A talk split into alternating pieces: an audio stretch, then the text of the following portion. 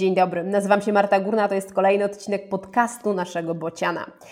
Do dzisiejszej niezwykłej rozmowy zaprosiłam Justynę, e, z którą porozmawiamy o tym, dlaczego część par decyduje się na zabieg in vitro w Czechach. Cześć Justyna. Cześć Marto, witam wszystkich. Justyna, e, miałam okazję przyjrzeć się temu, co robisz, dlatego że administrujesz jedną z największych społeczności kobiet, które zdecydowały się na leczenie e, niepłodności za granicą, właśnie w Czechach. I to jest taka grupa, która skupia właśnie pary, przede wszystkim kobiety leczące się w Czechach. Skąd się tam wzięłaś? E, tak naprawdę bardzo spontanicznie. Mm, dokładnie tak samo jak powstała ta grupa, czyli po prostu spontan, szybka decyzja. E, stało się to mniej więcej e, dwa lata temu na jednej z grup poświęconych tematyce in vitro tutaj w Polsce, u nas w kraju. Momentalnie po prostu z dnia na dzień zaczęło przybywać postów i pytań o procedurę in vitro w Czechach to było po prostu chyba na ten, ten moment jakąś taką modą, że wszyscy zaczęli o to pytać. I, i faktycznie e, tych e, pytań, ponieważ e, zaczęło się robić coraz więcej, coraz więcej, to jedna z osób, które to zauważyły, podobnie jak ja, zdecydowała założyć grupę, która będzie poświęcona tylko i wyłącznie leczeniu e, dzięki metodzie in vitro e, właśnie u naszych e, południowych sąsiadów. No i spontanicznie założyła tą grupę, zaprosiła osoby zainteresowane tematem, żeby dołączyły, a po kilku miesiącach funkcjonowania w tej grupie zaproponowała mi i jeszcze jednej koleżance dołączenie do siebie i administrowanie tą grupą. I ponieważ to było takie dla mnie trochę naturalne, bo ja akurat w tamtym okresie też zaczynałam się interesować leczeniem właśnie u naszych e, południowych sąsiadów, więc e, dla mnie to była naturalna kolej rzeczy po prostu, żeby dołączyć. Mhm. Justyna, powiedziałaś, że taki moment e, wyłapałyście, gdzie rzeczywiście tych rozmów na temat leczenia w Czechach było bardzo dużo, że coraz więcej kobiet, par decydowało się na to, żeby spróbować szczęścia za granicą. Powiedz mi, dlaczego e, pary, które mieszkają w Polsce, gdzie przecież mamy świetne kliniki, podejmują taką decyzję o tym, żeby leczyć się za granicą? Z czego to wynika? Nie wiem dokładnie z czego to wynika. Uważam, że e, takich powodów może być co najmniej tak naprawdę tyle, co e, par, które w ogóle podejmują się leczenia. Mm, każdy ma jakieś tam swoje doświadczenia, e, szuka dla siebie najlepszego rozwiązania. Szuka przede wszystkim miejsca, sposobu na to, żeby albo w końcu, albo w ogóle się udało, bo to mm, każdy, tak jak powiedziałam, ma różne doświadczenia i jest na różnym etapie e, leczenia. E, tak jak powiedziałam wcześniej, momentalnie po prostu pojawiła się jakaś moda na zapytania o leczenie w Czechach. Nie mam pojęcia skąd to się wzięło.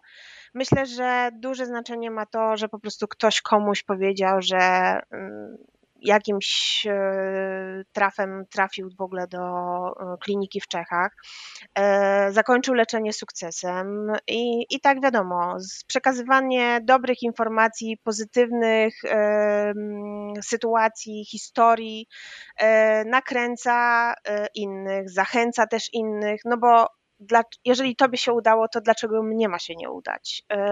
I to myślę, że jest naj, taka najbardziej e, pozytywna e, de facto reakcja, e, która nakręca ludzi.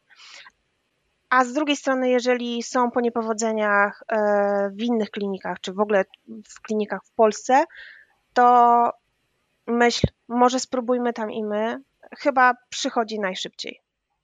No tak, a powiedz mi, czy ty jesteś w stanie oszacować skalę tego zjawiska? Jak wiele par leczy się mm, za granicą? Mam na myśli głównie Czechy, bo, bo, bo to jest ten temat, w którym ty działasz.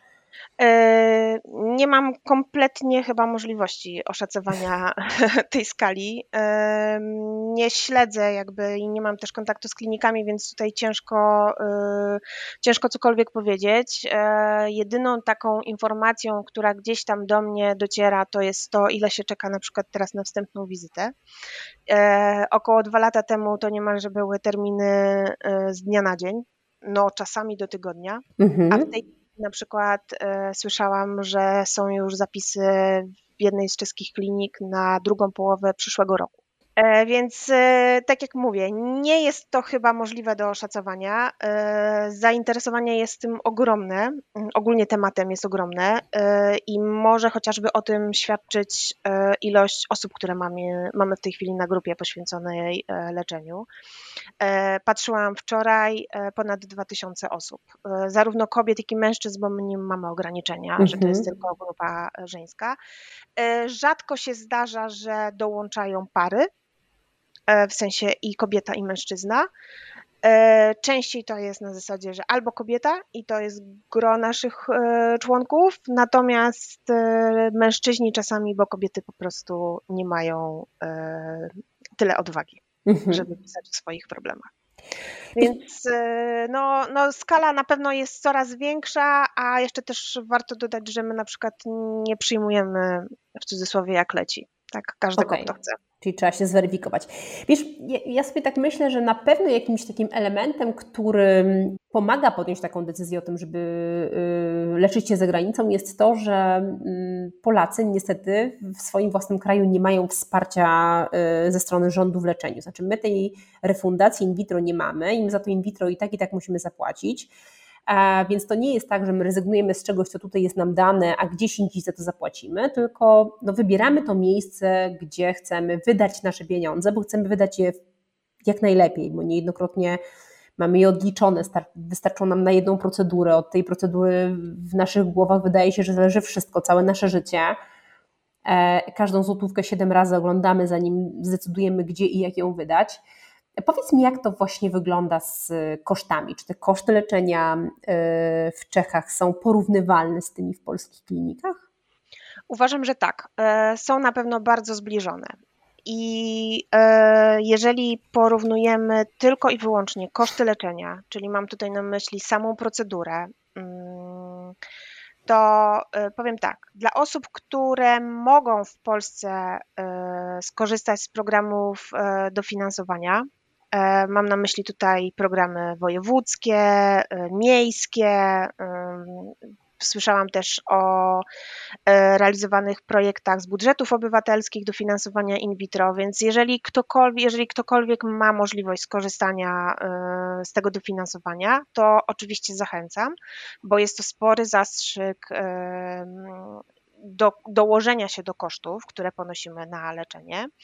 Natomiast e, dla osób, które z takiego dofinansowania nie mogą już skorzystać, no to myślę, że nie zrobi to większej różnicy, czy będą się leczyły w Polsce i tutaj zostawią e, pieniądze, e, czy wyjadą do Czech.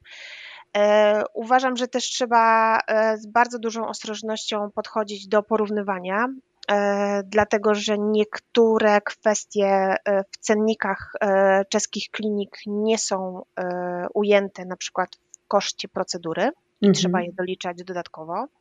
Dochodzą jeszcze też mm, czynnik taki, że większość czeskich klinik podaje ceny w euro, więc dochodzi jeszcze kwestia przewalutowania. No i rzecz, której też czasami nie bierzemy w ogóle pod uwagę, nie uwzględniamy jej e, w planowaniu e, kosztów, to są e, koszty związane z logistyką. Transporty, noclegi, wyjazdy, dojazdy, mm, wszystko, wszystko to, co się z tym wiąże, tak? A powiedz Justyna, czy w sytuacji, kiedy podchodzimy do in vitro w Czechach, jest szansa na skorzystanie na przykład z refundacji leków w Polsce, czy nie ma takiej możliwości? Nie wiem do końca, jak to pary ogarniają, powiem tak naprawdę, ale znam przypadki takie, że mm, pacjentki, no bo to głównie na ich barkach e, spoczywa e, tak naprawdę mm, cała logistyka związana z procedurą, e, znajdują w Polsce lekarzy, którzy na podstawie dokumentów e, i historii leczenia e, wydanych przez czeską klinikę e, przepisują recepty i dzięki temu pary mogą korzystać z refundacji. Oczywiście pod warunkami, które są zgodne z prawem, tak? I, I ta refundacja im przysługuje. Więc jest coś takiego, że dziewczyny po prostu w jakiś sposób sobie są w stanie mm, taką refundację zdobyć. Mhm. A, a co z prawem? Bo czeskie prawo dotyczące leczenia niepłodności wydaje się być bardziej liberalne niż polskie. E, czy jakieś niuanse prawne mogą być e, tym elementem, który przeważy na szali tej naszej decyzji i spowoduje, że, że uznamy, że jednak kierunek Czechy? E, w Czechach, tak samo jak w Polsce, in vitro jest przeznaczony dla par heteroseksualnych. Mhm. Mm, samotna kobieta, która e, pragnie mieć dziecko, pragnie zostać mamą, e, nie ma w Czechach możliwości e, skorzystania z in vitro. W mojej ocenie liberalne prawo tutaj dotyczy mm, głównie ilości zapładnianych komórek. W Czechach jest możliwość zapłodnienia wszystkich pobranych komórek bez względu na wiek, e, na wiek pacjentki i też e, ilość procedur, jakie przeszła do tej pory. Nie ma tutaj konieczności uzasadniania przez lekarza, że są jakieś czynniki, które e, determinują do tego, żeby mm, w związku, nie wiem, z jej zdrowiem bądź sytuacją doszło tylko raz do pobrania komórek, a nie, e, i nie można sobie pozwolić na przykład na, na więcej takich punkcji. E, I uważam, że ma to ogromne znaczenie dla kobiet, e, które są poniżej 35 roku życia, mm, bo w Polsce mamy ograniczenie i jest możliwość zapłodnienia wyłącznie sześciu komórek dla tych młodych dziewczyn. Natomiast mm, zupełnie odmienne e, przepisy niż w naszym kraju dotyczą e, kwestii zarodków, a w zasadzie oddawania ich do adopcji i niszczenia. E, para lecząca się w Czechach, która na przykład nie chce już wykorzystywać zarodków, które uzyskała dzięki procedurze in vitro, może je jedynie oddać do badań medycznych lub zdecydować się o ich zniszczeniu. E, Czechy nie mają możliwości, znaczy ogólnie w leczeniu w Czechach nie ma możliwości oddania e, zarodków e, do adopcji przez inne pary. I to też zauważam, już zaczyna być problematyczne, bo już pojawiają się zapytania o koszty transportu zarodków z Czech do, polskiej, do polskich klinik, żeby właśnie przekazać je innym parom, które chciałyby skorzystać. I widzisz, to pięknie pokazuje, jak prawo powinno być włączające, a nie wykluczające, ponieważ tak. z naszym stowarzyszeniem najczęściej kontaktują się takie osoby, które chcą wyjechać do Czech, do kliniki, które chcą przenieść zarodki z polskiej kliniki do czeskiej po to, żeby je zniszczyć. I dochodzi do tego, że jesteśmy w Unii Europejskiej i Polacy wywożą zarodki do Czech, żeby je zniszczyć, a Czesi do Polski, żeby je oddać do adopcji. Mm, a tymczasem można byłoby zrobić tak, żeby każdy mógł decydować o losie swoich zarodków w taki Dokładnie sposób, tak. który jest zgodny z jego sumieniem i oczekiwaniami. Zgadzam się całkowicie. Ciekawa historia, nie miałam pojęcia o tym, że tak się dzieje. E, a powiedz mi, jak w Czechach wygląda kwestia właśnie dawstwa gamet i zarodków? Powiedziałeś, że nie można oddać zarodka do adopcji. To co z parami, które, dla których jedyną szansą jest właśnie adopcja zarodka? E, no to właśnie, tak jak powiedziałam, nie ma możliwości oddania do, do adopcji dla innej pary. Mm, jeśli para e, mm, z Polski bo tak będę mówić, bo nie, nie, wiem, co się dzieje tam w Czechach, e, jest zainteresowana adopcją gamet e, czy zarodków, e, to zawsze te komórki, zarodki pochodzą od dawców. Czeskie kliniki dysponują dosyć dużą dużą ilością, ale przede wszystkim też dużymi bankami dawców, mm, a za oddanie materiału taka osoba otrzymuje tam normalnie wynagrodzenie zakres e, cech, e, na podstawie których dobierane jest czy komórka, czy nasienie, czy, czy zarodek, e, jest określany przez klinikę. Nie słyszałam tutaj o jakimś jednolitym standardzie, który obowiązuje dla wszystkich klinik. Mm, Najczęściej jest e, to dobór na podstawie grupy krwi e, i cech fenotypowych, takich jak wzrost, e, waga, kolor włosów, oczu. Mm, jakieś tam dodatkowe cechy to naprawdę już zdecydowanie rzadziej. Czas wyszukania mm, czy dawczyni, bo tutaj chyba jest największy odsetek par korzystających właśnie z dawczyń, jest uzależniony tak naprawdę od kliniki, ale w mojej ocenie zdecydowanie krótszy niż w Polsce. Ale to powiedz, czy ja dobrze zrozumiałam, jeżeli no z różnych powodów nie możemy skorzystać z własnych gamet i jedziemy do Czech y, po to, żeby podejść do procedury adopcji zarodka, to tak naprawdę ten zarodek jest y, tworzony specjalnie dla nas, na naszą miarę, z uwzględnieniem naszych cech fenotypowych, y, grupy krwi itd. Tak itd. Tak Czyli to nie mhm. są przypadkowi dawcy, tylko dawcy zarówno komórki jajowej, jak i nasienia, którzy są dobrani dla nas. do nas specjalnie. Mhm, to też, to też, to też bardzo, bardzo ciekawa rzecz. A powiedz mi, Justyna, jak to jest z tą skutecznością, bo jak ja sobie czytam to Wasze forum, a podczytuję, bo to i ciekawe i też zawodowo mm, staram się zerkać, żeby wiedzieć, co w trawie piszczy i w której, to bardzo często widzę takie hura optymistyczne posty dotyczące tego, że to leczenie tam jest o wiele skuteczniejsze, że y, no, o wiele więcej procedur się udaje. Czy tak rzeczywiście jest? Czy, czy zauważasz, bo tak jakby analizując statystyki te oficjalne, wydaje mi się, że tego nie widać. A, a jak to wygląda w praktyce? Czy to leczenie wydaje się tam skuteczniejsze? E, według mnie nie, bo osiągamy bardzo zbliżone wyniki w jednym i w drugim kraju. Mhm. E, jakiś czas temu, jak przeglądałam dane takie, które pochodzą z oficjalnych e, danych przekazywanych przez kliniki, to de facto wyniki naszych czeskich sąsiadów były niższe mm, niż te uzyskiwane w Polsce. Mówimy tutaj o y, ciążach mm, i o urodzonych y, dzieciach, bo, bo takie de facto y, dane są dostępne. Jeśli mielibyśmy bazować wyłącznie na historiach, które są opisywane w mediach społecznościowych, na grupach, na forach, e, to pozytywnych wyników według mnie jest zdecydowanie więcej niż negatywnych. E, mało kto tak naprawdę chce się chwalić, e, a w zasadzie to nie jest chwalenie, tylko po prostu pisać i dzielić się informacjami, że im się nie udało.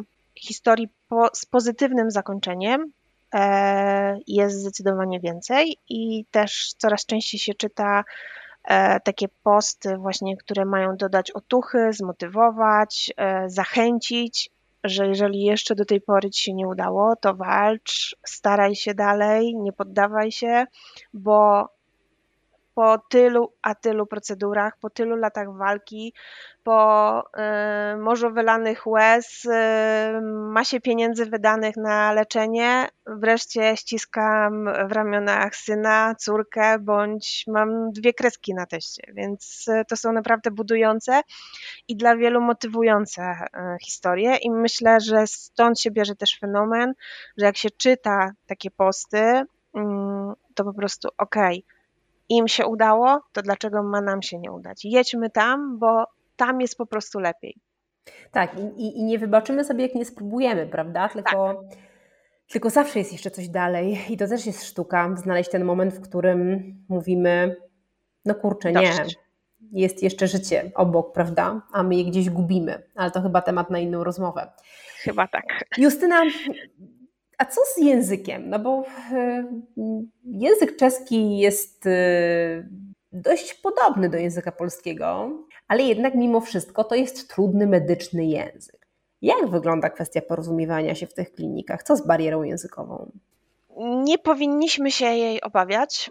Mm, takie jest moje zdanie. Tak jak powiedziałaś, język czeski jest e, niby podobny i czasami śmiesznie się go słucha, zwłaszcza jak wszyscy e, w klinice na przykład mówią tylko do siebie po czesku, to dla osób, które ogólnie wiedzą, na czym polega procedura in vitro, in vitro myślę, że bez problemu e, porozumieją się nawet, e, jeżeli para która korzysta z leczenia, mówi po polsku, a personel e, mówi do nich po czesku. To naprawdę jest, jest e, do zrobienia. Natomiast, tak jak powiedziałam, nie, mm, nie bałabym się tego, dlatego że w większości klinik jest osoba, na ogół jest to kobieta, koordynatorka, która ma z nami, z parą cały czas kontakt, zarówno mailowy, jak i telefoniczny, ale jest też na wizytach, które, które się odbywają w klinice, czy online, czy, mm, czy stacjonarnych. Jest w trakcie e, punkcji, e, transferów, więc tutaj jakby nie ma tej, nie ma tego problemu, że czegoś nie zrozumiemy. Mm, oczywiście te wizyty może trwają ciut dłużej niż gdybyśmy bezpośrednio rozmawiali z lekarzem, ale naprawdę to jakoś nie stanowi żadnego problemu. Poza tym zauważyłam, że też e, personel, który pracuje w klinikach, e, coraz więcej mówi po polsku. Mm, z racji być może dużego zainteresowania siłą rzeczy, każdy z nas się uczy. Oczywiście, mm, jeżeli ktoś e, czuje się też na siłach i porozumiewa się w innych językach, na przykład angielskim, niemieckim, też są bardzo popularne, to koordynatorkę w tym języku e, też spokojnie e, znajdzie w wielu klinikach, bo bardzo często się zdarza tak, że kliniki w Czechach są de facto klinikami obsługującymi wszystkie narodowości mm, świata. Mhm. Ludzie przylatują nawet ze Stanów. A powiedz mi, a kwestia umów, te umowy są mm, napisane po czesku, po polsku, nie, czy w dwóch polsku. językach? Po polsku. Po polsku. Mhm. Po Czyli polsku. też nie musimy się obawiać, że podpisujemy dokument, który tak naprawdę nie do końca wiemy, o czym jest. Nie. Przynajmniej ja spotkałam się z e, umową, która była wyłącznie po polsku. Mhm. Słuchaj, wspomniałaś o tym, że planując koszty takiego przedsięwzięcia, mm, musimy mieć na uwadze logistykę. Mm, jak taka logistyka wygląda? No bo procedura in vitro to jest ileś tam wizyt, e, najpierw przedkwalifikacyjnych, potem podczas stymulacji widzimy się z lekarzami zwykle też kilka razy i robimy badania, potem punkcja, potem transfer. Czy my tyle razy do tych Czech podróżujemy? Bo, bo z drugiej strony ja czytam na stronach czeskich klinik, że Możliwe nawet, że Twoja pierwsza wizyta będzie wizytą w dniu, w dniu punkcji. I czy tam mi nie wierzę? Mówię, jak? E, tak, sama też byłam mocno zdziwiona, e, ale może od początku. Mhm. E, dla mnie ogromnym plusem e, leczenia w Czechach e, jest to, że e, pierwsza wizyta może się odbyć online. Trochę taką sytuację być może wymusił COVID, i mhm. cała sytuacja związana z epidemią. E, ale e, to świetnie funkcjonuje e, do dzisiaj i naprawdę można zarezerwować sobie rozmowę z lekarzem przez jakiś tam komunikator, kamerka, mikrofon, słuchawki, bądź w ogóle przez telefon. I co korzystne jest też uważam bardzo dla par, to to, że taka wizyta jest bezpłatna. O, E, tak, e, dzięki tak naprawdę temu pary, które na przykład nie wiedzą na jaką klinikę się zdecydować, e, mają dylemat, czy ta, czy tamta, to na dobrą sprawę mogą umówić się w kilku klinikach na taką wizytę online, mm, zweryfikować, przedstawić swoją historię, porozmawiać z lekarzem, jaki ma na nich plan, jaki pomysł, bo na przykład są już po iluś stymulacjach tutaj, po iluś procedurach w Polsce. Na ogół wcześniej, przed taką wizytą, przekazuje się wyniki E, naszych badań, e, jakieś tam historie, historie leczenia. I tak naprawdę po takiej wizycie, mm, jeżeli znają jakiś pomysł lekarza na, na dalsze leczenie, no to mogą sobie zweryfikować, czy im to pasuje, czy im nie pasuje, e, też czy mają dobrą relację i dobry tutaj kontakt z lekarzem. No też psychiczna e, część e, tego kontaktu też musi być e, jakby w zgodzie z nami i, i, musimy być jakby do niej przekonani, tak? Jeżeli, nie wiem, lekarz okazuje się gburem, no to nie mamy ochoty mieć z nim więcej do czynienia, tak? Więc tutaj, tutaj uważam to na bardzo duży plus. Co do tego, żeby odbywać pierwszą wizytę w dniu punkcji, Ja nie jestem osobiście zwolenniczką takiego rozwiązania. E, uważam, że e, powinna taka wizyta odbyć się przed rozpoczęciem procedury, żeby wszystko było dla pacjentów jasne i klarowne, e, chociażby to, żeby było wiadomo, jak przyjmować leki, no cały ten protokół, żeby był rozpisany. Natomiast e, to, co mnie też bardzo zdziwiło, to to, że w Czechach jest w ogóle przewidzianych mniej monitoringów w czasie symulacji. Zazwyczaj e, ja na przykład z własnego doświadczenia miałam mniej więcej trzy wizyty w trakcie stymulacji, e, takie monitorujące. W Czechach to jest zazwyczaj jedna i potem od razu punkcja. Wiem też o sytuacjach takich, że mm, często dziewczyny e, znajdują sobie w swoim mieście jakiegoś zaufanego ginekologa i e, w czasie stymulacji dostając jakby wytyczne e, od czeskiego lekarza, e, tutaj robią monitoringi, w sensie tutaj mam na myśli w Polsce, a wyniki e, czy badań krwi, hormonów, czy wręcz zdjęcia USG i informacje dotyczące tego USG przesyłają do kliniki po takiej wizycie i, i dalej jakby mm, są kolejne wskazania co do, e, co do dni, transferów, e, punkcji, czy tam no po prostu jakieś tam decyzje e, lekarskie, tak? Więc logistyka jest jednym z kluczowych elementów, natomiast bez względu na to, czy podchodzimy w Czechach, czy, czy nie wiem, czy w Polsce, no to trzeba ją sprytnie opanować, a dla osób, które na przykład, nie wiem, z południowej Polski pochodzą, to bliżej jest de facto do Czech niż na przykład wspomnianego wcześniej Białego Stoku, tak? A nawet Warszawy. Nawet Albo Warszawy. nawet Warszawy, dokładnie. Mhm. Więc nie wiem, jak chętnie kliniki w Polsce godzą się na to, żeby na przykład u swojego lokalnego lekarza robić e, monitoring, a nie przyjeżdżać do kliniki. E, tego nie wiem. Mm, natomiast e, myślę, że też w którymś momencie pochłonęłyby nas koszty, bo zazwyczaj, e, przynajmniej ja tak miałam, że w klinice płaciło się za jakby ten cały etap stymulacji łącznie z monitoringami, hmm. więc e, płacenie dwa razy za to samo myślę, że nie jest w smak nikomu. Justyna, opowiesz nam parę słów o Twoich doświadczeniach osobistych na koniec? Opowiem, opowiem. Ze mną bardzo długa droga, jeśli chodzi o e, leczenie. przeszłam już kilka procedur e, tutaj w Polsce, e, później próbowałam, próbowaliśmy sił w, w Czechach. No, nasza historia już długo trwa. Niestety była przerywana z uwagi na problemy zdrowotne. E, byliśmy zmuszeni do robienia no, czasem krótszych, czasem dłuższych przerw w trakcie tego całego naszego leczenia. E, I powiem tak, z jednej strony, jak wpadałam w rytm badań, wizyt, jakichś zabiegów, to, to było dla mnie jak uzależnienie. Nie mogłam bez tego żyć i wtedy, kiedy musiałam sobie zrobić przerwę, to po prostu czułam się jak y, w ogóle na jakiejś innej planecie, bo czegoś mi cały czas brakowało, bo ja nie miałam zegarka cały czas przed oczami i nie mówiłam, o kurczę, muszę się śpieszyć na wizytę, muszę zostawić to, wrócę do tego e, za chwilę.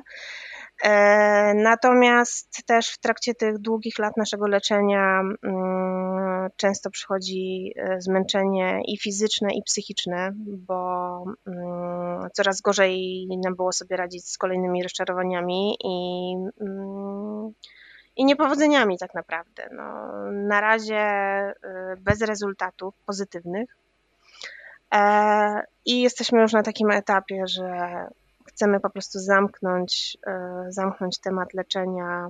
Mm, skłaniamy się do tego po prostu, żeby wreszcie zacząć żyć. E, natomiast nie przestaje być pełna nadziei dla wszystkich par, które podejmują się wyzwania i leczenia e, w ogóle niepłodności. Zawsze życzę wszystkim powodzenia mm, i dużo sił do podejmowania codziennych starań. No i też zawsze apeluję o mm, to, żeby mieć bardzo dużo wyrozumiałości dla partnera. Na ogół e, rozmawiamy wśród kobiet i, i mm, żeby nie hejtować e, naszych partnerów, facetów, bo oni mają trochę, oni trochę inaczej myślą, oni trochę inaczej podchodzą e, i czasami coś, co mm, dla nas wydaje się brakiem zainteresowania, jest u nich wewnętrznie i przeżywają to wewnętrznie, nie okazując nam swoich emocji i tego, co faktycznie czują, a wiem, że no, niektórych to po prostu tam zjada od środka.